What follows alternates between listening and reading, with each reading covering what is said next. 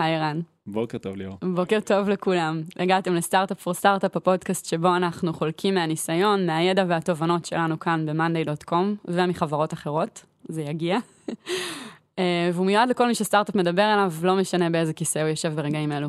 סטארט-אפ פור סטארט-אפ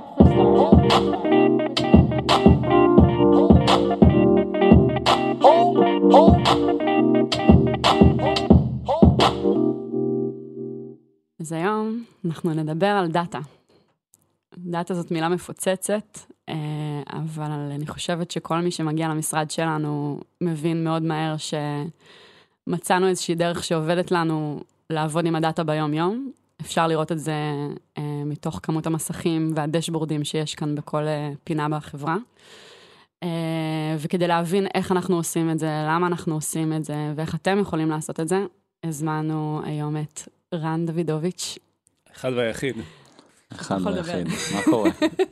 נעים מאוד, התרגשות. ראש צוות הביג בריין שלנו, שהיום כבר מונה תשעה מפתחים. תשעה מפתחים, שמונה ו data science אחד. מדהים, אז כיף שהצטרפת אלינו. כיף גדול. וככה שנייה לפני שבאמת נצלול לעומקי הדאטה ונבין איך הופכים דאטה למשהו שעובדים איתו ביום-יום, ערן, בוא ננסה שנייה להבין בעצם למה בכלל יש לנו צוות כמו ביג ברין בחברה, שלמי שלא יודע, ביג ברין זה סוג של סטארט-אפ בתוך סטארט-אפ. עכשיו, זה משהו שהיה כאן ממש מתחילת הדרך. אה, בוא תספר קצת למה, איך הגעתם לזה. כן, אז אני חושב שזה התגלגל לכל מיני אה, אה, מחוזות חדשים עכשיו, ובכלל בשלוש שנים האחרונות זה עבר תהפוכות מטורפות, אבל אני ממש זוכר את ההתחלה. היינו חברה מאוד מאוד קטנה, ממש שישה או שבעה אנשים. ואני זוכר שהיה לנו board meeting אה, עם ה board. ויש, צריך לעשות מצגת, אז צריך להוציא גרפים, אין מה לעשות. הכל חוזר למצגת של ה board בסוף.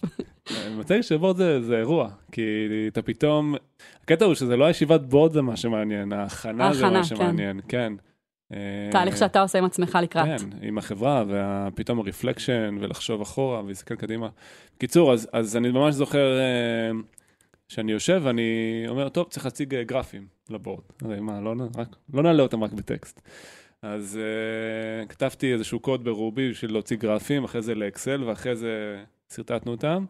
ואני זוכר שגם התרגשנו, אז עשינו את זה שבועיים לפני הבורד. ואז אה, חברה קטנה, אז נוסף לנו עוד לקוח משלם, מאז השבועיים, אז חייבים להכניס את זה למצגת board, מה, לא נשוויץ ועוד לקוח? אז עוד פעם, את אותו קוד ועוד פעם את אותו גרפים.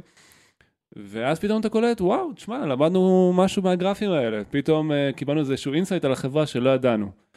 אה, ואני זוכר, אחרי שלושה חודשים עוד פעם היה מצגת board, ועוד פעם הוצאנו את הגרפים. זה כל פעם עבודה כזאת של לעבוד ולהכין את המידע, וכל פעם אנחנו מקבלים insights. אמרנו, רגע, זה לא הגיוני. גם זה לא הגיוני, בתור מתכנתים, שאנחנו עושים את אותה עבודה over and over again, וגם זה לא הגיוני ש... למה אנחנו מקבלים insights פעם בשלושה חודשים? אנחנו צריכים לקבל את זה כל יום. ובעצם אז הבנו שאנחנו צריכים אה, לעשות איזשהו קוד או איזשהו משהו משלנו שיציג את הדברים האלה.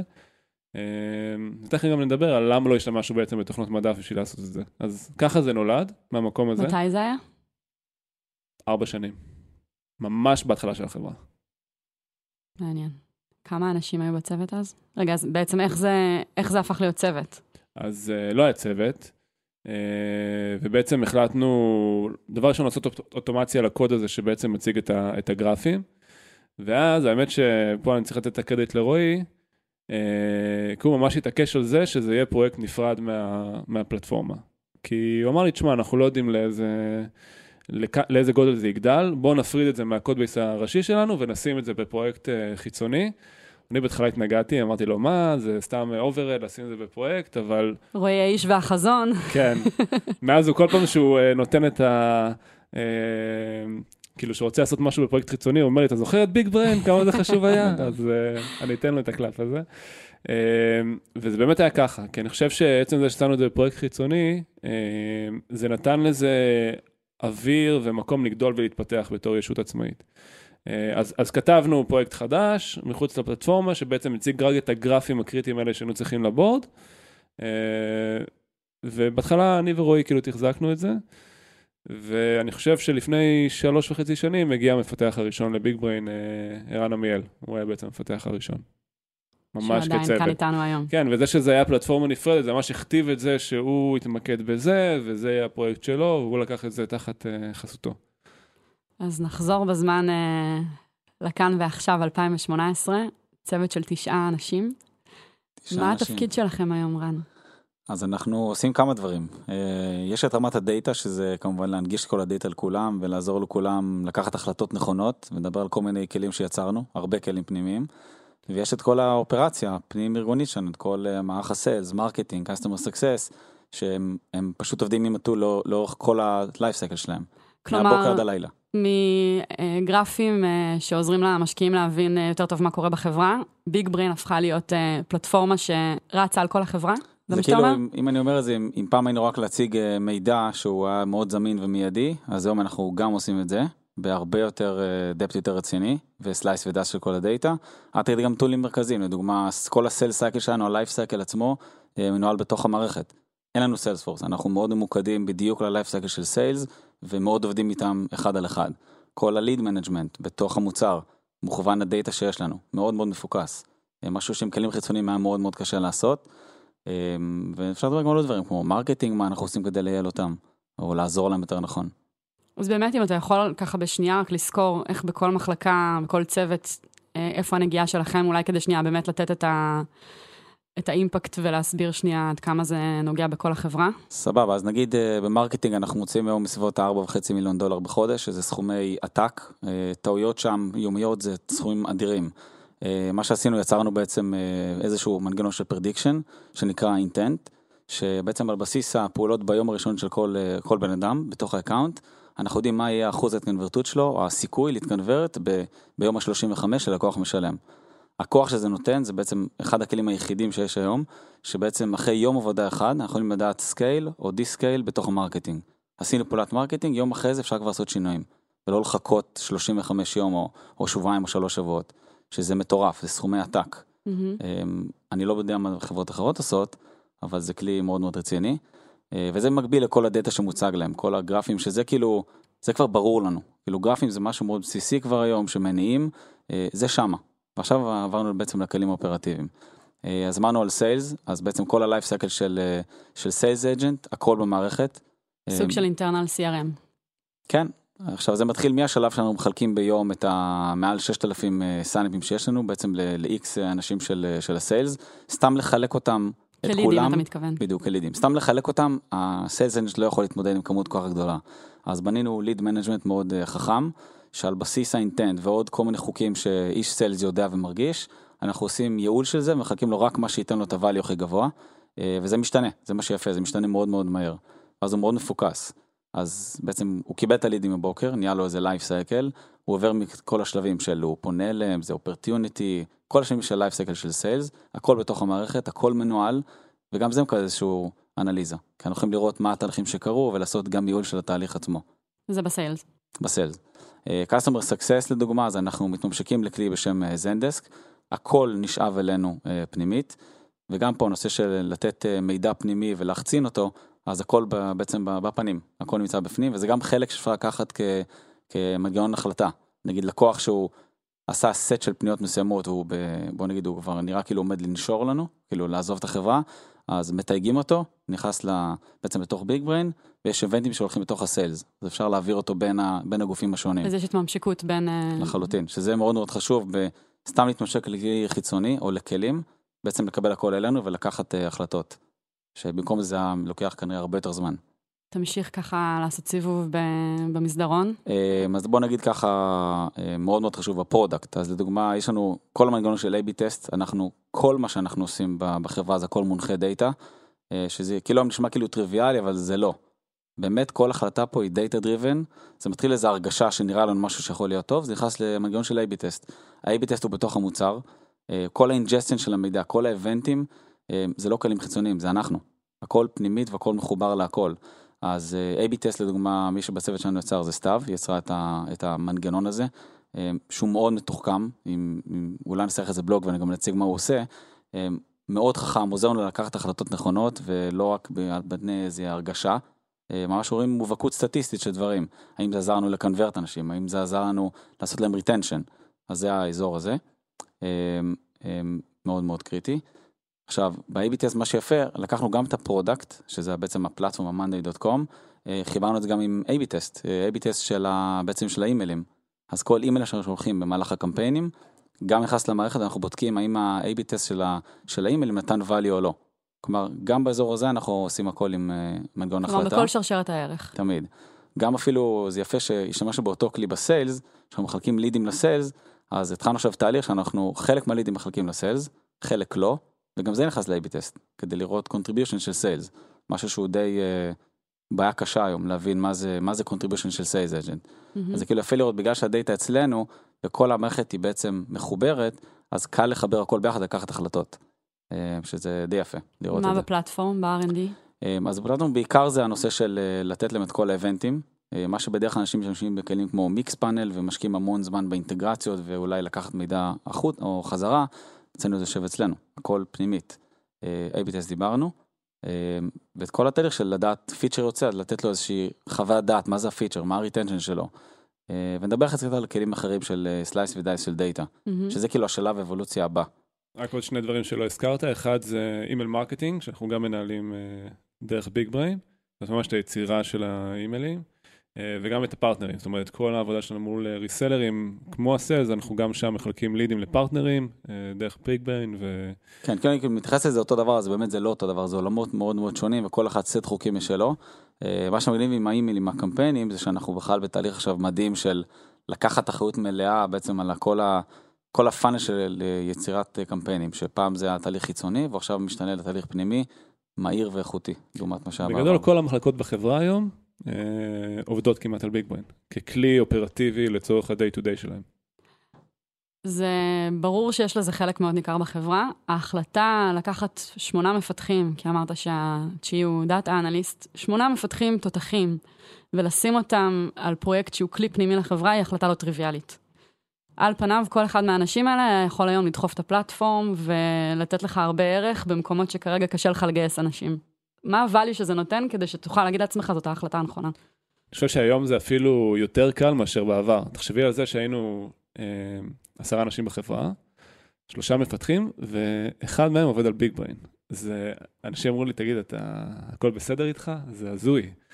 ורן הזכיר פה כלים כמו Mixpanel ו KISSmetrics, ויש כל כך הרבה כלי מדף היום שנותנים את זה, אבל מבחינתנו, אני, באמת היה לי ניסיון עם כל אחד מהכלים האלה, מ Google Analytics ל KISSmetrics, ל Mixpanel, וכולם הם אותו, אותו חרא בסופו של דבר, כי אתה שולח דאטה לכלים האלה, ואז הם מראים לך גרפים, ואין לך שום ביטחון במה שמציגים לך. אתה לא יודע אם הדאטה עבר, אתה מסתכל על גרפים, משהו לא, לא נראה לך, אין לך גישה לדאטה, אתה רוצה מחר לעבור לכלי אחר, אין לך אפשרות, ובסופו של דבר אתה כן מתאמץ באינטגרציה איתם, ואני חושב שאחד הדברים הכי חשובים בדאטה זה ביטחון. כי אם אין לך ביטחון, הדאטה לא שווה כלום. ואם שני אנשים מסתכלים על גרף, ואחד אומר, הנה יש לי מסקנה, והשני אומר, אני לא מאמין למסקנה הזאת, כי ראינו בעבר שזה לא דייק, או הכלי לא היה נכון, זה לא שווה כלום. אז אני חושב שמבחינתנו, אה, אמרנו, אנחנו רוצים לבנות חברה גדולה, אנחנו הסתכלנו על כל החברות מסביבנו, אמרנו לכל החברות בסוף יש כלי analytics משלהם, וככל שאתה מתחיל יותר מוקדם ככה זה יותר קל. כי אם אתה צריך עכשיו לבנות כלי על חברה שכבר רצה של 100 איש, זה כמעט mission impossible. כי יש כל כך הרבה חלקים נעים ודאטה שיושב פה בתוכנות אחרות, אז מבחינתנו זו הייתה ההחלטה הנכונה לעשות את זה בזמנו. אה, להבין שזה דבר סופר אסטרטגי, להבין גם שאנחנו חברה שאנחנו עושים הרבה performance acquisition, חברה שהיא מונעת מדאטה, אין כמעט דבר יותר אסטרטגי בעיניי לעשות, מאשר לעשות את המהלך הזה עם ביג בריין אה, גם באותה תקופה. אז גם אתה אומר שאם יש כאן איזשהו יזם שמאזין לנו כרגע ושואל את עצמו אם זה מוקדם מדי להתחיל, אתה אומר שאין דבר כזה מוקדם מדי. אני פגשתי, אני פוגש הרבה יזמים שאומרים לי, תשמע, אני, אני מבין מה שאתה אומר, אבל, אבל אני חייב לפתח את זה עכשיו ל product. אני אומר, אוקיי, אז לא הבנת. זה, זה חשוב, הדאטה והיכולת שלך לקבל החלטות, והיכולת שלך ה impact של, של דאטה שהוא זמין הוא פי אלף מאשר כל increment שאפשר לעשות ב product. יש עוד טיעון שאני שומעת מיזמים, שזה עוד אין לי מספיק דאטה. כשיהיה לי דאטה, אז אני אתחיל למדוד, ואז אני אתחיל לעשות סדר. ותמיד אני אומרת להם, לא, זה הפוך. קודם תחליט מה אתה רוצה למדוד, תניח את הכלי, ואז כשתתחיל אה, להזריק פנימה את המידע, תבין מה קורה שם. אם אין אה, לך לקוחות, אין לך, אין לך צורך בדאטה. יש לך לקוח אחד, הגיע הזמן למדוד. כן, נכון. וגם הדאטה קיים כל הזמן, זה רק המטרה לתת פוקוס, ובאמת אני מאוד מתחבר לקטע שאמרת, הביטחון עם הדאטה זה מאוד מאוד קריטי. כלי חיצוני, זה מאוד מפתה בהתחלה, כי זה כאילו אינטגרציה מאוד מהירה, שיש כמה סגמנטים להעביר לו, שגודלים פי 10 פתאום בסגמנטים, מ-1 ל-10 או מ-10 ל-50, זה הופך כבר למשימה שהיא לוקחת אה, המון משאבים, זה לא טריוויאלי כבר. ואנחנו עכשיו מעבירים אה, כמות מידע עצומה, נגיד למוצר חיצוני, זה נהיה אופרציה, זה יכול להיות בן אדם שם שמתעסק בזה, מה קורה כשזה נופל, כמה כמות מידע, כמה הוא תומך השירות הזה. לא מתעסקים בזה פשוט, זה כבר פנימי, זה כבר חלק מה-day to day. כן, אבל עכשיו תיארת בן אדם אחד שהיה צריך לתחזק את הכלי הזה, ואצלנו יש עשרה אנשים שבעצם אה, מוקדשים לפרויקט הביג בריין. נכון, רק זה הקטע, אנחנו, זה לא העיסוק המרכזי, העיסוק המרכזי הוא כבר כולל הכל, זה מההנגשה של המידע, שזה נשמע משעמם, אבל זה ממש ממש לא. בוא תסביר מה זה יכול- אומר. כאילו, כשאני הגעתי פה במרץ, אז ראיתי מה אנחנו עושים וזה העליב אותי, ובגלל זה באתי לפה. אה, ואז כשהתחלתי לעבוד, ראיתי, אוקיי, אז אנחנו מתחילים מאיזה dashboard.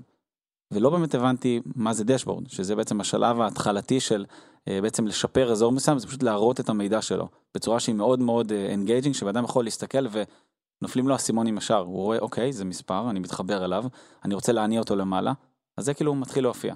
ולאט לאט מתחילים לערפד את זה בעוד ועוד אה, בעצם נתונים בתוך הדשבורד שמניעים, זה יכול להיות כמו ג'סטשרים, סתם יש לנו כאן כל הדשבורד, יש לנו קופצים וצוהלים, אה, זה מאוד חשוב, זה נראה מאוד מאוד קטן, זה יכול להיות שעה עבודה, מין זה משנה. גמיפיקציה כזאת? לחלוטין, זה משנה את הכל. מי לדוגמה ב-customer success, אה, יש לנו דשבורד מדהים שלהם שמציג את כל, במבט על מה שקורה ב-customer success, מדהים. הוספנו שם משהו טריוויאלי כמו, יש account שאם הוא מעל x דקות, מעל 6 דקות, הוא מתחיל לבעור, אם הוא לא מקבל תשובה. אם הוא לא מקבל תשובה, שזה KPI שלנו, 6 דקות, זה מה שאנחנו רוצים לעשות, נכון. תגובה ראשונית. שחר סיפר לנו. זה מטורף. אה, כי לא הבנו כמה זה engaging, השעה עבודה לעשות את זה, זה מזה היינו צריכים להתחיל. שזה זה הדבר המדהים, להתחיל ממשהו פשוט וקל שהוא engaging, וממנו כבר אנשים רוצים להשתפר, רוצים לשנות את זה, ואז הם רוצים עוד דאטה. הם רוצים report ים, הם רוצים יותר drill down למידע שיש להם, הם רוצים כלים יותר טובים. ומפה זה בעצם מניע את הכל. מהפיסת מידע המאוד מאוד פשוטה ו engaging הזאת. שזה אני חושב הקסם, אם שואלים אותי היום. אני חושב שגם באחד מהערכים של החברה שדיברנו עליו פה זה שקיפות, ואני חושב שכשמשתמשים בכלי גנרי, אז, אה, אז הוא גנרי, ואז הוא מציג לך chart ים או גרפים, ויש המון המון בהנגשה של המידע. זאת אומרת, להיות שקוף זה לא רק אה, שהמידע יהיה זמין לאנשים, זה לא בפרצוף, צריך ל... כן. מה זה אומר? צריך להנגיש אותו. ואני חושב שחלק מאוד גדול ממה שהם עושים בביג בריין זה גם להנגיש את המידע, שגרפים יהיו ברורים, שאנחנו נדבר באותם מונחים שאנחנו מדברים פה בחברה, גם בתוך המוצר. כן, אני זוכרת גם שבתהליך ה onboarding של עובד חדש לחברה, אתה תמיד מסביר שההחלטה לעבוד עם דאטה בצורה כזאת, יש בה הרבה אחריות של באמת ללמד כל עובד גם מה המספרים אומרים, איך מגיעים לכל uh, KPI עכשיו, זאת אומרת, לצורך העניין וואפ, שהוא מדד שמורכב מכל מיני דברים, אתה צריך לוודא שכל החברה עכשיו מבינה מה זה אומר ואיך עובדים עם הדבר הזה. כי אם שמת מספרים על הקיר, תמיד כשנכנסים לכאן... Uh, יזמים לפגישות איתנו, אז באמת, יש את הוואו אפקט של בואנה, יש לכם גרפים משוגעים, יש לכם דשבורדים מדהימים. והאמירה הראשונה שתמיד יוצאת לבן אדם מהפה היא, גם אני רוצה כאלה. ויש לי כבר איזה חיוך כזה קטן של, אה, זה יותר מורכב ממה שזה נראה להגיע לכזאת רמה של אינסייטים. אה, כי באמת כל החשיבה של איך מנגישים ואיך הופכים את זה למשהו שהוא לא מידע, זה נשמע כמו קלישאה, אבל לא מידע, אלא באמת תובנה שאפשר לצאת איתה לעבודה ולהבין איך מזיזים אותה. אז אני חושבת ששם יש הרבה מאוד עבודת הכנה וע- ועבודה מאחורי הקלעים, והרבה בטח ניסוי וטעייה. בטח, מלא, מלא איטרציות, זה לא day one הכל מושלם. אני חושב שהצלחה נמדדת בכמה כמה, כמה מושגים. לדוגמה, יכול להיות מצב אחד שאומרים retention של, יש כאילו, אה, אנשים אומרים שה dashboard הזה מדהים. נותן להם value. זה אחד, זה מאוד, אה, זה ברור. מישהו אמר שהוא נותן מחמאה, אז ברור שזה עושה משהו טוב. אבל יש את הצורה העקיפה. מספיק לראות כאן את האנשים שאנחנו נמצאים בעצם, עושים שיחות מול המסך, מתחילים לדבר, וזה זה מדהים לראות את זה מהצד. נכון. בעצם ה dashboard מניע שיחה שלמה. אה, פעם קראו לזה dashboard talks או דברים כן. מהסוג הזה, כמו water cooler, רק סביב dashboard. בדיוק, שזה זה מדהים וזה קורה כאן על בסיס יומי, זה קורה לא רק בתוך הצוות שלי, אלא בכל הצוותים פה. וזה זה הדבר היפה מבחינתי. תן דוגמה. אז יכול להיות מ- מרמה של אה, customer success, שאנחנו מדברים ופתאום מסתכלים על המסך ומתחיל לבעור שם משהו, בואו בוא נדבר. או מסתכלים על ההסתכלות בעצם על כמות הווליום של, אה, בעצם של אה, טיקטים שמגיעים, זה במבט על מה- כזה, מבט מעוף מביא את זה, קל מאוד להבין את זה, מתחילים לדבר, "אה, מה קרה פה שבוע שעבר. לא צריך ללכת אפילו למקומות ולקבל את המידע, הוא בפנים, שזה זה הדבר המדהים. אפילו עוד נדבך, אני יכול להוסיף על זה, ש... כאילו, כמו שרן אמר, בהתחלה שהקמנו את ביג בריין, אז זה היה יותר להציג את המידע, לאסוף אותו ולהציג אותו, יותר גרפים ותובנות. ואחד הדברים גם שעשינו מאוד מוקדם בתהליך זה לפתוח את, ה, את ביג בריין למשקיעים שלנו. אה, פתאום הבנו שלמה אנחנו מציגים להם פעם ברבעון, בישיבת board את הנתונים, ואז אנחנו כל הזמן צריכים לדבר על מה היה. בואו נדבר על העתיד. אז אנחנו, ואנחנו, אין לנו צורך לדבר על מה היה, כי אנחנו ב-day to day במספרים. אז פשוט יצרנו להם יוזרים אה, בביג בריין, ופתחנו להם את כל הגרפים, וממש ראינו שהם נכנסים ברמה יומית, ברמה שבועית, להתעדכן. ואני חושב שזה גם יצר מערכת של אמון מאוד מאוד טובה. אה, בינינו לבין המשקיעים, כי הם רואים, תראו, הם לא מסתירים שום דבר, הכל זמין, אנחנו יודעים בדיוק מה קורה בחברה. אה, אז אני חושב שכמו שפתחנו את ביג ברן לכל העובדים, אה, והנגשנו לכל העובדים בחברה את, ה, את המספרים והמידע, גם מול המשקיעים שלנו זה עשה אפקט מטורף. כן, ביחס למשקיעים אני חושבת שהאפקט של זה ממשיך להיות חזק, אפשר אפילו להגיד שביג ברן היה הג'וקר שלנו בסיבוב האחרון. תמיד הייתה איזושהי תחושה מאוד טובה כש, כששואלים שאלה, ואתה או רועי פשוט פותחים את ביג ברן ומחפשים את הנתון ויודעים לשלוף אותו דינמי, real time, לא איזשהו משהו שהוא סטטי וקפוא בזמן, ואני חושבת שזה באמת אה, בנושא של אמון ושקיפות, וגם איזושהי הבנה שאתם באמת מבינים ביום-יום מה קורה בחברה. כי כמו שאמרת, אם אתה עוצר אה, אחת לשלושה חודשים להסתכל על הדאטה, זה דבר אחד, ואם אתה עובד מעצמך עם הדאטה ביום-יום, בלי שום קשר למשקיע שאתה כרגע מראה לו את הגרפים האלה, זו דינמיקה אחרת לחלוטין. אז אין ספק שהיה לזה הרבה מאוד כוח. אה, דיברנו על זה שזה תהליך דינמי, ושדברים כל הזמן משתנים, ובאמת הצמיחה בחברה היא, היא פסיכית. אה, אי אפשר לפספס את זה מכל הפרקים הקודמים. זה ברור. איך אתם מתמודדים עם זה? אה, גם מבחינת כמות הכלים שצריך אה, בעצם להמשיך ולעדכן, וגם מבחינת הצרכים החדשים שבטח אה, נוצרים. אוקיי, okay, אז קודם כל זה באמת אתגר שלא נחשפתי אליו עד לפני שהגעתי לפה, שמסתכלים חודש אחורה והוא משמעותית יותר גדול מחודש לפני זה, שזה מטורף בגדילה. זה מביא המון אתגרים, זה מביא בעצם, נתחיל מהאתגר המרכזי ביותר, שצוות ביג בריין אסור שהוא יהיה באטלנק. שבעצם זה, זה דבר מאוד קריטי, כי אם הוא בטנק, אנשים מאבדים עניין, אגב, נשמע לי שקל מאוד להגיע למצב שבו יש איזושהי תלות. כן, היינו בזה, היינו בזה וזה אבולוציה, אה, וגיצרת גם לשתף אולי, וזה דבר שהוא יתרון אדיר. התחלנו ממצב שבעצם ראינו שאנחנו עוצרים את הרפורטים או הביג בין המוצר, אנשים ניגשים אליו, מקבלים איתו מידע שהם רוצים, אבל הם רוצים עוד. והרבה יותר עמוק ו slice and dice למידע. אמרנו, אוקיי, בואו ניתן להם את הגישה ל database. אז פתחנו לכולם user ים ב SQL, ב MySQL, Postgres, מה שזה לא יהיה, וזו הדרכה מינימלית כדי שאנשים ייכנסו, ואנשים יתחילו להיכנס. אבל זה לא כזה פשוט. זה יצרנו סט של אה, בעיות, בעיות של performance, אה, אנשים עושים שאילתות שהן מסובכות. אה, שאילתות זה דבר לא טריוויאלי שהדאטה הוא מאוד מאוד עמוק, זה לא סתם select פשוט. אז אנשים עשו שאלות לא נכונות. והסיקו לא מסקנות לא נכונות. והסיקו הכי גרוע מסקנות לא נכונות, והיו בטוחים שהם צודקים בזה, כי ככה זה נראה. אבל זה לא כזה פשוט. אתה יכול לתת דוגמה? אמ, זה יכול להיות ממצב שאנשים מסתכלים על צ'רן של, אה, של אה, לקוחות ומסתכלים מתי הוא עזב, אבל רגע, יש נושא של בן אדם מבטל, הוא אמר שהוא רוצה לבטל לעתיד, זה ה-cancel on renewal, אבל לא בדיוק מבינים איך להוציא את זה. אז לא מסתכלים על הנקודות הנכונות. ועוד הרבה דברים שהם בעצם אה, הם אזורים שאפשר להסתכל עליהם ולא להבין נכון, או ההבנה מה זה לקוח משלם. מה זה בעצם, על מה מסתכלים. זה שדה, זה לחבר בין סט של subscription ים, לא כזה פשוט, אז הבנו את זה.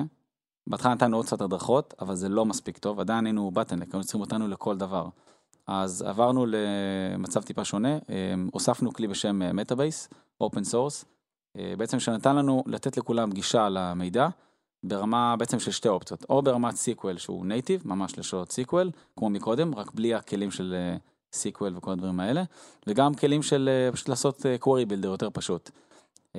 web י הכל, שזה מדהים, זה נהיה ויראלי תוך שבועיים, כולם משתמשים בזה, אבל זה לא מספיק טוב. כי א' כל זה הגיע המון המון דרישה לשימוש. אה, עדיין המידע עצמו איכשהו מאורגן, זה לא מספיק טוב למשתמש אה, קצה שרוצה להבין מידע. ושאלות מסובכות, לא סתם שאילתה פשוטה של count ים. אז הבנו שאנחנו צריכים למדל את המידע טיפה שונה. עכשיו, ללכת ולמדל את המידע ב database עכשיו, בצורה שתתאים למי שמסתכל עליו, זה לא הדבר המאה אחוז נכון, אז היינו צריכים איזו שכבת אבסטרקציה. אה, אז סקרנו כל מיני כלים, בחרנו בכלי בשם אה, Looker, שעמיאל, כמו שהזכרתם, הוא בעצם זה שהביא אותו, שנתנו בעצם הדבר המדהים. יש לנו את המידע היום שהוא כבר קיים ב database עם כל הצרות של המידע, ושכבת ביניים שאנחנו ממדלים הכל מהן סוגים של עולמות, עם dimension ומטריקות. בן אדם בא, נכנס לעולם, לפי הצרכים שלו, ובשניות יוצר את התשובות לשאלות שהוא רוצה, אם זה גרפים, dashboard ים, drill down ים, share לאנשים, המון המון ויראליות. כלומר, קל מאוד לקבל מידע היום.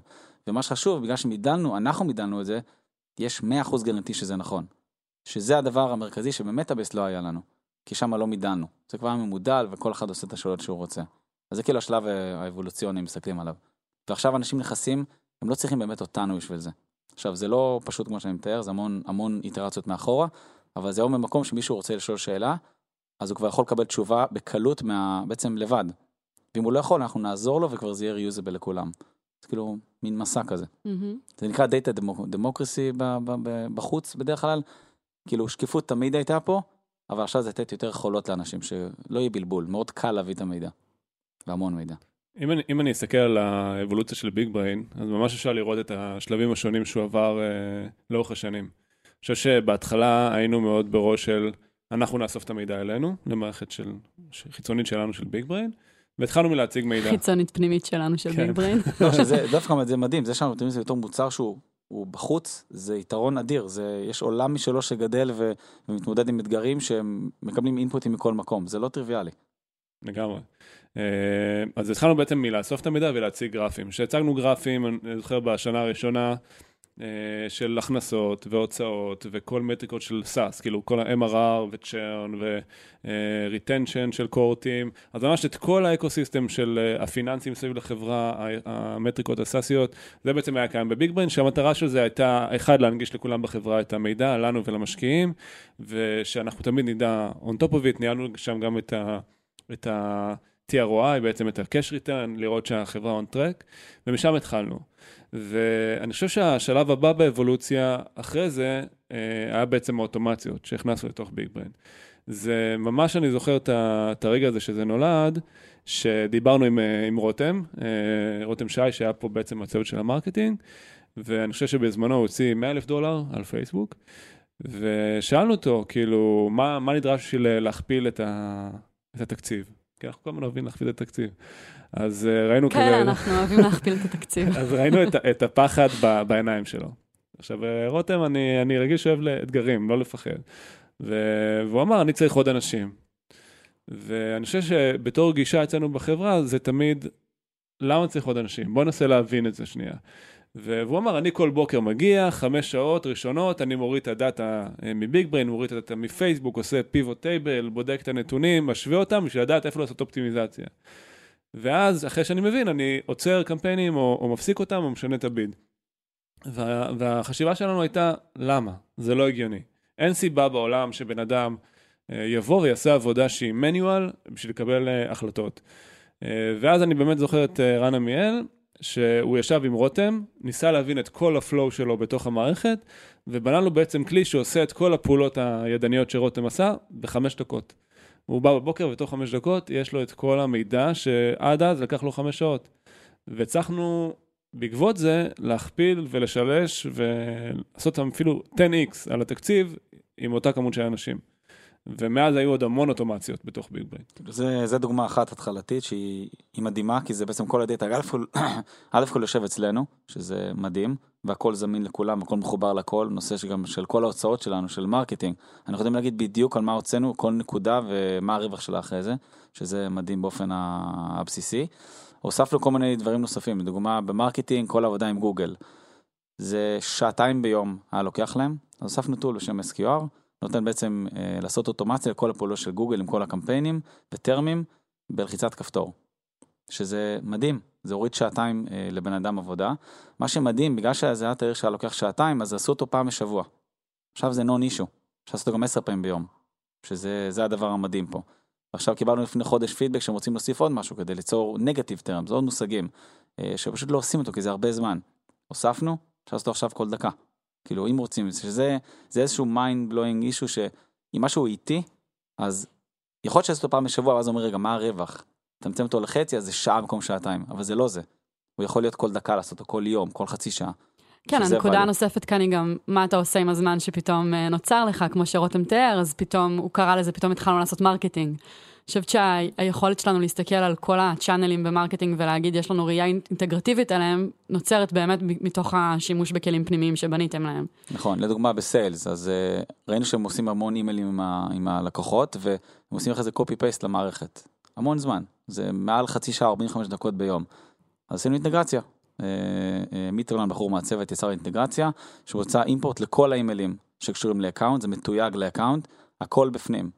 זה value מטורף, חסך מעל 45 דקות ביום, פלוס זה גם עוד מידע אפשר להשתמש בו אחרי זה, לראות יעילות של הדברים האלה, ולעזור להם להתייעל. זה יצר פה culture בחברה, שאם מישהו באחד המחלקות מרגיש שהוא עושה היום משהו שהוא ידני, הוא בא ל-Big Brain ואומר להם, תקשיבו, יש לי את הדבר הבא שעושה impact, בואו תעשו לי אוטומציה לדבר הזה. יש הרבה דברים הבאים, זה מה שיפה. איך מחליטים מה, מה הדבר הבא?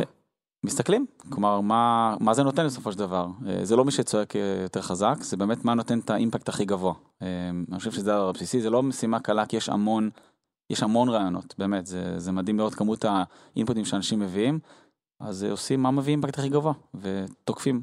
זה לא רק אחד אחד, לפעמים זה גם במקביל, תלוי מה גדול כל דבר. לפעמים עושים דברים מאוד קטנים שמביאים המון value. מה למשל? אז נגיד, דווקא בדשבורד זו הדוגמה הכי מדהימה, כאילו, ש... שינוי קטן ברמת UI יכול לתת אימפקט לצוות שלם, כי הוא משהו מניע אותו, שזה קצת מוזר. תן כי... דוגמה. אז אני תמיד חוזר ל-customer success, כי זה הדבר ה- ה- שלי הוריד המון אסימונים. אנחנו בהתחלה יצא לנו דשבורד מדהים, שנותן מבט על על כל מה שקורה ב-customer success ברמת שבוע שלם, אה, שווה להראות את זה גם דרך אגב, אה, אז אתה במבט חטף אתה יכול לראות מה קורה. אז הוספנו את האש הזאת, שמניעה את האנשים. ועכשיו הוספנו עוד צהלות כאלה שמשהו נגיד אה, שיש לנו שביעות רצון שעולה מעל תשע מתחיל אה, קונפטי אז זה מעניין ואנשים רוצים את זה. כשזה יורד מתחת למשהו אז רואים משהו engaging. יש לב אדום שנהיה קצת אה, הוא אדום הוא בוער קצת הוא קופץ לו. זה דברים מדהימים זה מאוד מניע ודברים קלים. זה גם מכווין מאוד את ה-culture אני חושב. כן ואנחנו לא עושים את זה כדי לעשות finger pointing שזה הנקודה אנשים מסתכלים על זה בתור משהו שמניע אותם רוצים שזה יצליח. אנחנו רוצים שהכל יצליח בסופו של דבר, מוביל אותנו.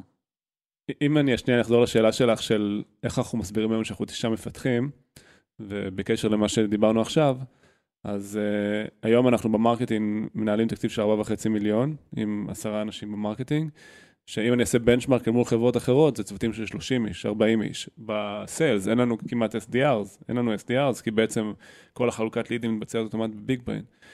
אם אני צריך להעריך, אני חושב אה, גם בהשוואה לחברות אחרות, היום אנחנו 130 איש בחברה, בלי Big Brain היינו בכיף יכולים להיות 180 אפילו 200 איש היום בחברה. אז התשעה מפתחים האלה שגייסנו ל-Big Brain זה ה-ROI הכי טוב שיכולנו לקבל. כן, גם הגרוס מרג'ין שלנו, מה הוא כרגע? אתה יודע להגיד?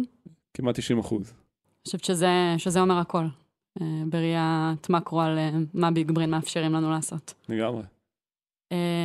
יש כלים שניסיתם לפתח ולא הצלחתם? מקומות שבהם ניסינו לעשות משהו פנימית ונכשלנו? אז אה, מה שהזכרתי בהתחלה, את האינטנט, אה, אז רק נסביר שנייה מה זה אינטנט. בעצם אנחנו על בסיס הפעולות שכל account אה, או user ב-account עושה ביום הראשון, אנחנו יודעים לחזות את הסבירות שהוא הולך להתקנברט ללקוח משלם ביום ה-35, שזה חובה כדי לייעל ולעשות scale למערכות שלנו.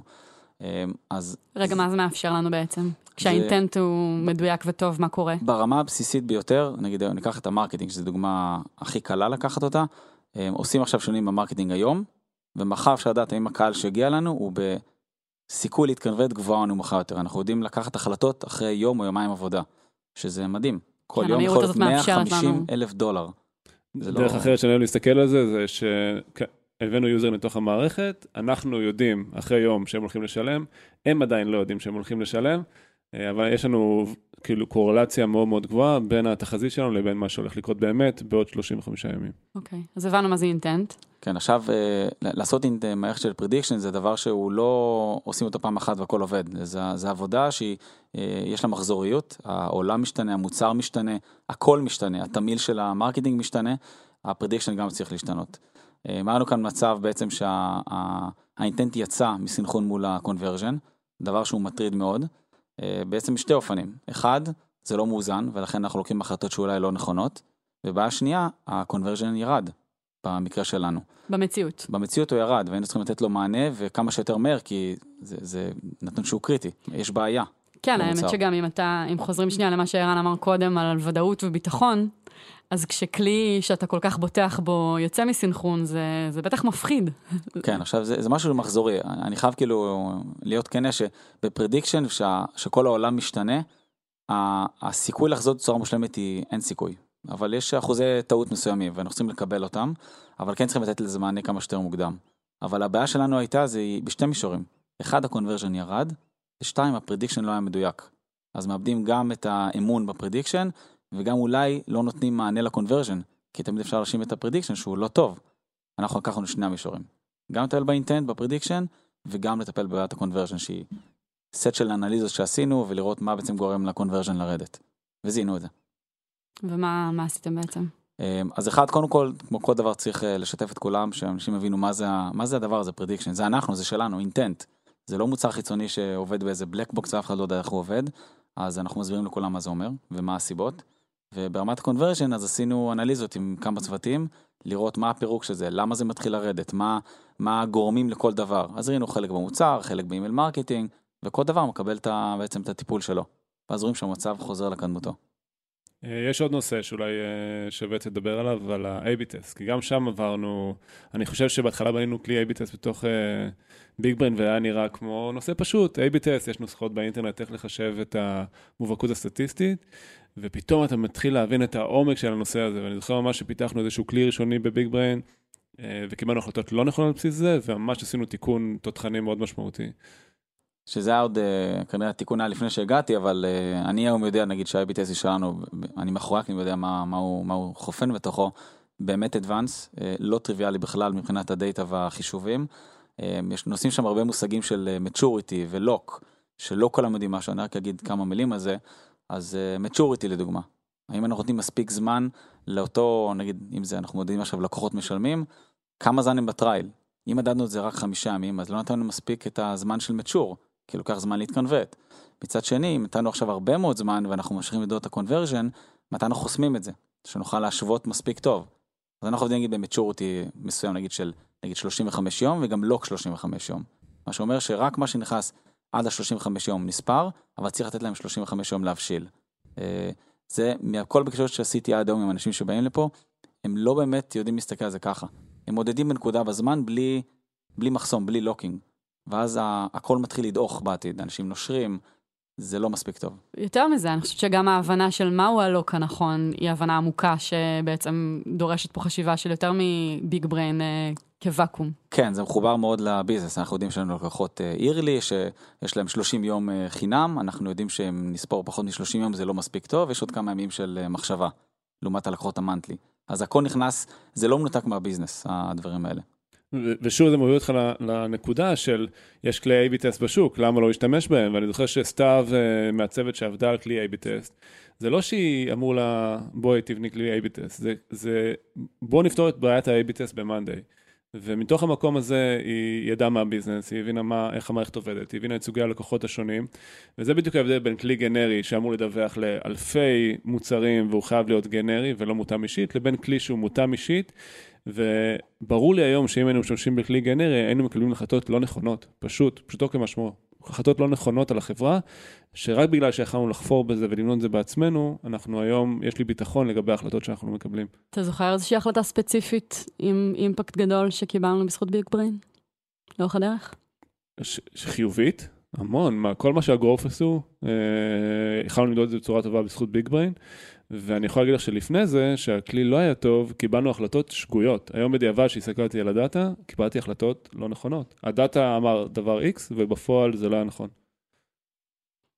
רן, הזכרת קודם את Looker uh, uh, ו Metabase, שהם כן בסופו של דבר כלים חיצוניים, וגם Zendesk, uh, נכון? כן, אז כאילו, שלא יבצע מצב שחושבים שאנחנו לא בעד שום כלי חיצוני. זה תלוי מה שמביא, זה מה שמביא value לצורך העניין. זה מתחיל מזה שגם בכלי חיצוני, קודם כל החובת הבנה של הדאטה זה עלינו. זה לא מנתק אותנו משום דבר וזה אנחנו. הכלי אם הוא עוזר לנו ויביא value ונותן דברים שמשמעותיים, אז נשתמש בו. לוקר במקרה שאנחנו בחרנו אותו, בחרנו בגלל שהוא מוצר טוב מאוד, הוא על בסיס הדאטה שלנו, הוא משאיר את האחריות על הדאטה governance לצורך העניין אצלנו, אנחנו הולכים על הדאטה, ואנחנו רואים שכל אחד יכול שיש בקלות בזה. במקום לעשות עבודה שהיא לאורך כל. פאנל שגם פיתוח הרפורטים והדשבורדים ודריל דאון, שאנחנו יכולים לעשות את זה, שלא יהיה ספק. פשוט נראה לנו יותר נכון. ואנחנו נבחן את זה, ונראה שיש פחות value ויש מקום אחר לשפר אותו, אז נשפר אותו. כאילו זה מאוד, אה, אנחנו עונים מהאימפקט של הדבר הזה. אני חושב שזה יתאפשר כי, ה, כי הבסיס אפשר את זה. זאת אומרת, שוב אני אחזור לאיך, זה ממש מעניין לראות איך הדבר הזה התפתח, אז אני חושב שעוד פעם אני אחזור, התחלנו מלאגור את הדאטה ולהציג גרפים, זה היה הבסיס, משם היה הפיין שהתחלנו את ביג בריין. אחר כך מה שרן ציין, הבנו שזה כלי שיכול להניע אנשים, הדשבורדים, זה לא רק uh, להציג את המידע, זה גם להניע אנשים ולכוון אותם. אחרי זה הוספנו את האוטומציות, אמרנו בוא ניקח את כל מה שאנשים עושים בצורה ידנית ונהפוך אותו לאוטומטי.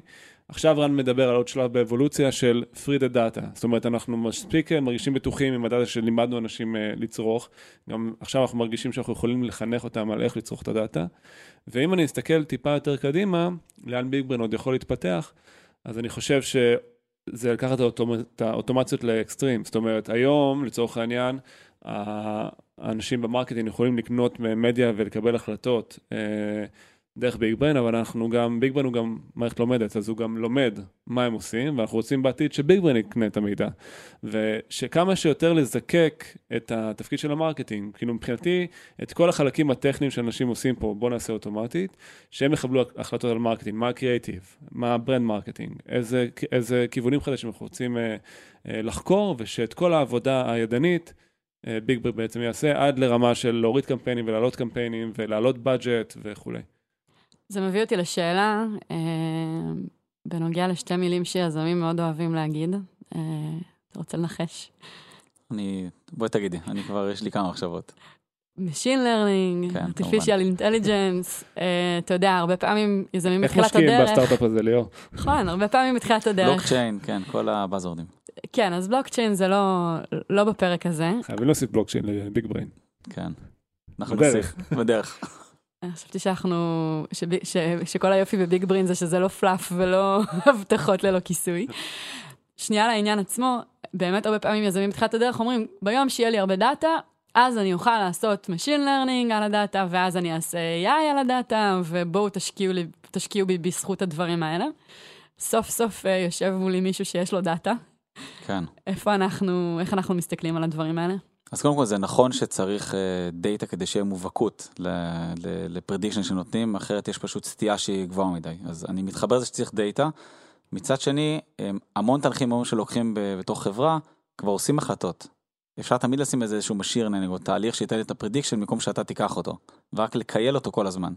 אז אנחנו פה אצלנו, אה, מהלך שעשינו לפני כמה שבועות, בעצם אה, דימיטרי הוא ה data science שלנו, נכנס לתוך הצוות, שזה מהלך שהוא מטורף.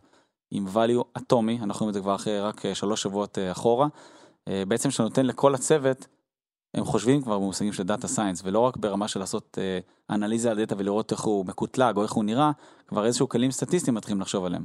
אז זה מין אבולוציה כזה שהתחילה להיות.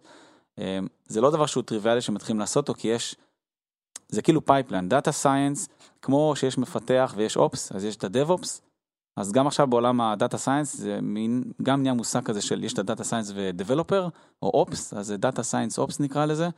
אנחנו עכשיו בשלב הזה. אה, ממצב שהיינו בעבר ש data science היה עובד במנותק, אה, בעצם עם אה, איזה hot potato שעובר בינינו לבינו, בין תביאו לי מידע, אני אצור פיצ'רים, פיצ'רים זה בעצם איזשהו, לוקחים סט של מידע ומקבצים אותו לאיזושהי, נגיד, מדד שאפשר לבחון אותו, לתת לו משקל. אמ, אז ממצב שהיינו מעבירים בינינו מידע אחד לשני וזה היה מאוד מנותק, אז עברנו למצב שהוא בתוך הצוות, הוא שותף להכל, הוא חי את הדאטה כמובן, כי הוא data science, אנחנו חיים את העבודה שלו, וה latency שעובר בינינו מאוד מאוד קטן. אז עשינו מהלך יפה שם, והשלב הבא זה בעצם ליצור מנגנונים הרבה יותר קלים, שנעבוד כבר באותן שפות, תשתיות, source control ותהליכים שהם לומדים שהם הרבה יותר טריוויאליים לכל הצוות. ולהפוך את דמיטרי לחלק אינהרנטי בכל התהליך שאנחנו יודעים כל מה שהוא עושה ויכולים לעזור לו. אחד עם השני. מה אתה חושב שזה יאפשר לנו? ברמת מהירות זה הרבה יותר מהיר, שזה, מהירות זה קריטי, אם, אם לא הבנו את זה עד עכשיו. אה, כמה שיותר מהר זה אומר שנעשה את זה בדחיפות יותר גבוהה. זה אומר שאחוז הטעות יהיה יותר נמוך, וטעות של יום זה 150 אלף דולר ב marketing. אה, ברמת צוות, מצוות שמתעסק בדאטה והוא מאוד passion על זה, אז יש להם עוד uh, מרווח חדש של דברים שהם עוד לא יודעים מקודם, לתת uh, אנליזה של classification, לסטטיסטיקות, ודברים שכבר נותנים כלים יותר מהירים לבחון את המידע. לא רק שאלה של תביא לי את כל הלקוחות המשלמים ותפלג לי אותם לפי plan ID, אלא תעשה לי קלסיפיקציה של הלקוחות הם עוזבים במהלך השנה האחרונה, ותן לי prediction לפי כל הדברים האלה, לפי סוגים שונים. זה כבר סטטיסטיקה לכל דבר. כן. אה, זה מה שאני צופה שמה שיקרה עכשיו, אנחנו רואים את זה ממש גדל עכשיו בזמן האחרון. כלומר, משהו שבעצם הבנתי רק עכשיו, עד היום בביג בריין, כל המידע הזה וכל הנושא של האינסייטים קרה ברמה של אה, שאילתה, לא ברמה של רגרסיות. כן, זה, זה שאילתה וכאילו בן אדם חושב, יש לו, הוא עושה סטטיסטיקה כבר לבד, הוא פשוט לא מודע לזה. עכשיו אנחנו בעצם מביאים עוד, את זה. בדיוק, אנשים עוד שלב שהוא קצת יותר מדעי, וצריך להראות שהוא מחובר למציאות, זה לפעמים לא, לא טריוויאלי, סטטיסטיקה לא תמיד קולעת, כי זה סטטיסטיקה, אז אם לוקחים את הצוות שהוא מאוד מחובר לדאטה ואת הכלים הסטטיסטיים, אז עושים תהליכים הרבה יותר מהירים, שזה המטרה בסופו של דבר. ואם ניקח את זה לשלב הבא, כאילו, חוץ מאוטומציות כמובן, זה לתת כלים בעצם לכולם, לתת אה, איזשהו monitoring. בואו נזהה שיש לנו בעיית conversion, או לקוח שמקבל שביעות רצון לא טובה, נגיד מאינטגרציה עם Zendesk, אחרי שהוצאנו איזה מוצר או איזה column חדש במוצר שלנו, באזור של הודו, ורק בסופי שבוע. זה, לעשות slice and dice על דאטה זה משימה בלתי אפשרית, לא בכמויות שלנו. אז חייבים איזה כלי שייתן insight ים ו alert ים, שנוכל לתת להם מענה מאוד מהר. אז זה אני גם רואה, בעצם האבולוציה הבאה שלנו זה בעצם alert ים או insight ים על בסיס הדאטה. אתה יכול להתייחס קצת באמת לעולם ה alert ים, שבעיניי הוא מאוד מעניין. כל הגישה, אתמול ערן ואני ככה דיברנו על זה אוקיי. offline, על הנושא של איך אתה מזהה churn לפני שבן אדם בכלל מבין שהוא הולך לעשות churn, וערן הזכיר כאן קודם את הנושא של איך אדם הולך, איך אתה מבין שהוא הולך לשלם עוד לפני שהוא הבין, או אה, ככה הפנים את זה שהוא הולך לשלם. אז קודם כל ברמת הבסיס צריך שיהיה מידע שנוכל לעבוד איתו. לוקחים את המידע, עכשיו כאן נכנס המוח האנושי, זה לא יעזור. אנחנו חושבים מה יכול להיות הדברים, בעצם הפיצ'רים שיכולים להשפיע לו על עזיבה. אנחנו יודעים שלקוח עזב, כי יש לנו מידע היסטורי, יודעים את כל הפעולות שהוא עושה, או כל מה שאספנו שזה שואף להכל, אני חושב, ועכשיו מפעילים כלים, מודלים. אה, אם זה רגרשן, פרדיקשנים, שמסתכלים על כל הפיצ'רים האלה, ורואים מה אחוז סיכוי שלו לעזוב. כמו אחוז סיכוי שלו להתקנברט ללקוח משלם, זה על אותו מודל, או מוכרים מודלים שונים, ואפשר לתת לו ציון. הציון הזה, אפשר לתת עליו אלרטים, ולתת נגיד ל-customer success, שלקוח עם סיכוי שרוצה לעזוב אותנו בגלל בעיה מסוימת, או שיש לו ירידה בכמות הפעולות שהוא עושה במערכת, אז לאותת ל-customer success, להגיד שימו לב, יש כאן לקוח שאולי לא מסתדר עם המערכת, בוא נעזור לו.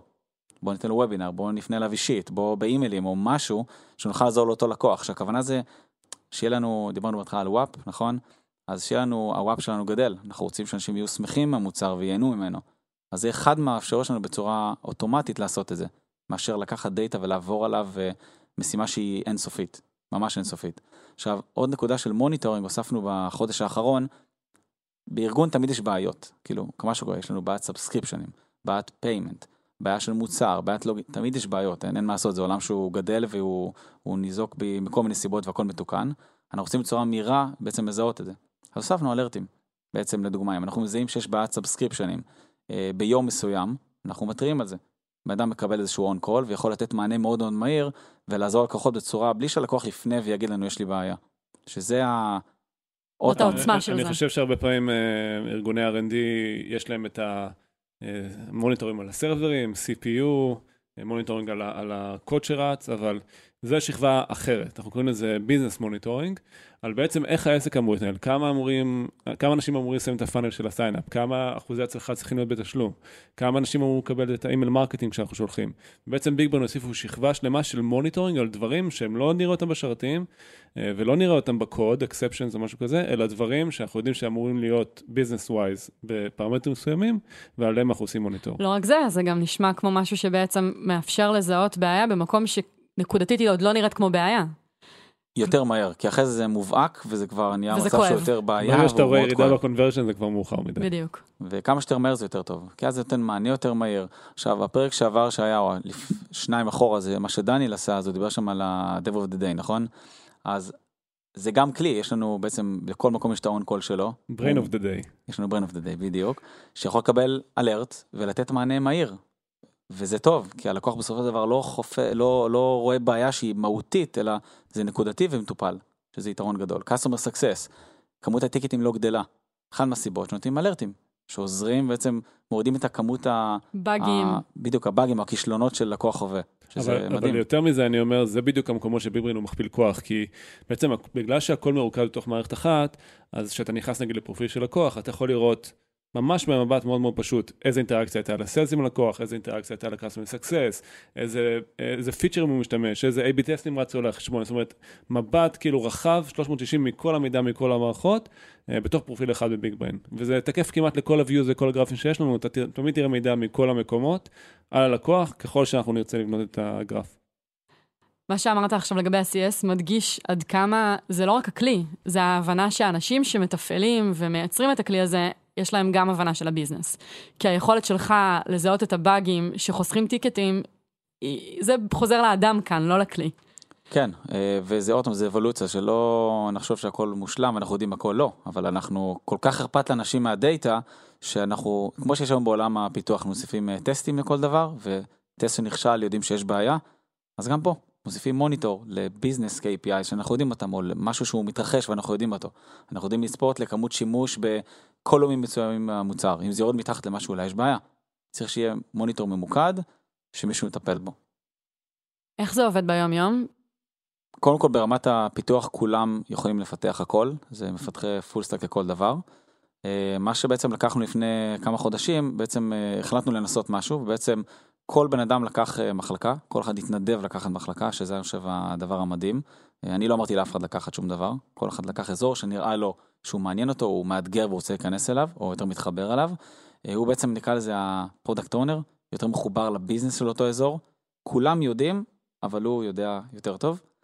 הוא בעצם מקבל את ה... עובד עם אותו מחלקה, ויש לו backlog של משימות או דברים שנותנים impact לאותו צוות, או דברים שהוא חשב עליהם, בעצם שותפות מלאה בינו לבין המחלקה הזאת, או הצוות, אה, והוא מנהל את ה... לכל דבר, את כל מה שקורה במהלך הפיתוח שלנו מול אותו, אותה מחלקה. אה, האתגר האמיתי זה שיש לנו כמה מחלקות, וצריך באיטרציה להחליט מה עושים, שזה האתגר הגדול. אז ברמת בסיס נתנו איזה אחוזים שאנחנו רוצים לתת לכל אחד ברמת השקעה, זה סתם איזה מספר שלנו קל לחלק, אה, אבל בפועל זה מסתכלים מה ייתן הכי הרבה value ולפי זה מחליטים.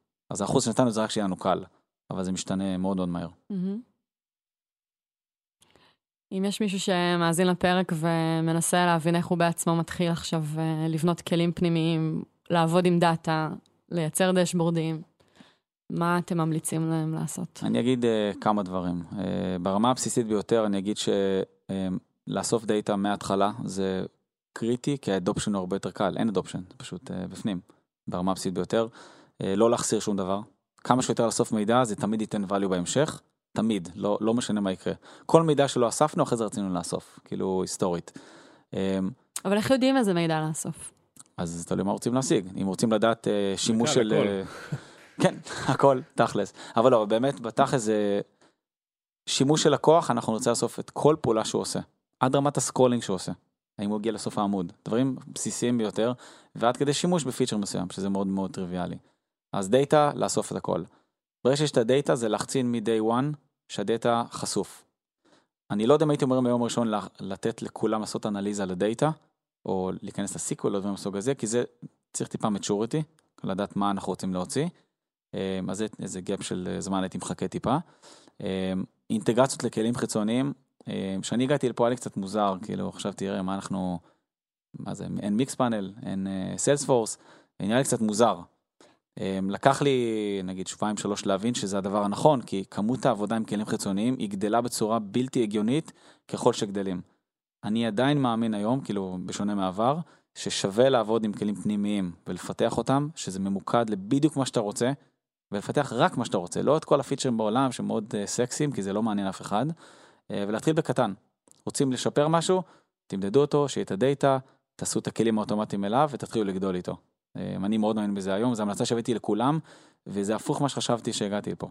זה נראה לי מאוד מוזר. Uh, אני מאוד מתחבר לזה היום, מאוד. אם אני צריך לתת uh, טיפ לאנשים שיש להם עכשיו סטארט-אפ, או, או גם חברה שהיא כבר מצ'ור, אני מאוד מאמין שזה הדבר הנכון. אה, לבנות משהו כזה בהתחלה, זה לא חייב להיות משהו בומבסטי, אבל כן מקום שאנחנו מעבירים אליו את הדאטה, שאנחנו ה owner של הדאטה הזה. אה, וכן, אני יודע שזה מרגיש לא טריוויאלי. בתור חברה קטנה, לבוא ולהשקיע משאבים ולבנות מערכת של לצפות בנתונים. אבל הרבה אנשים באים אליי ואומרים, כשנהיה חברה מוצלחת וגדולה, נבנה מערכת כזאת. אז אני אומר, הפוך, תבנו את המערכת הזאת, תהיו חברה מוצלחת וגדולה, זה מה שיאפשר לכם לעשות את זה. כי בלי דאטה אנחנו flying blind. אז לי ברור שגם אם אנחנו, גם אם אתם מתחילים, גם אם זה נראה לכם ריסורס שהוא חבל עליו, תשקיעו את המאמץ הזה, זה יהיה לזה ROI מדהים בהמשך. ו, ואני חושב שהדבר השני זה צריך אה, להשקיע בזה. זה לא משהו שהוא סתם שם נמצא. צריך להיות מישהו שהוא פול טיים על זה, שהוא חי את זה. אנחנו שמנו מפתח מאוד מאוד חזק על זה. ערן היה, ערן עמיאל היה מפתח מאוד חזק, ואנחנו אמרנו, אותו אנחנו רוצים לשים שם, למרות שהיו לי בקרים שקמתי ואמרתי, חבל שהוא לא נותן בראש ב platform, אבל זה היה ברור שזה נותן אה, ROI מאוד מאוד טוב. וזה לא רק לכתוב קוד ולעשות גרפים, זה product לכל דבר. אה, מי ש... הדרך שבה מסתכלים על זה היום ב Big Brain, זה איך אנחנו מנהים את האנשים בחברה. הם מקבלים, הם יושבים פה עם החבר'ה בחברה ומקבלים להם פידבקים על המוצר. זה כיף כי הצרכנים של המוצר נמצאים איתך, איתך באותו משרד. אז זה product cycle לכל דבר. הם product, הם דיזיינרים, הם מפתחים. Full stack לגמרי. כיף, נראה לי תלוי את מי אתה שואל. לא, אנחנו אוהבים את זה, זה, זה תענוג, כי תקשיבי, זה פה.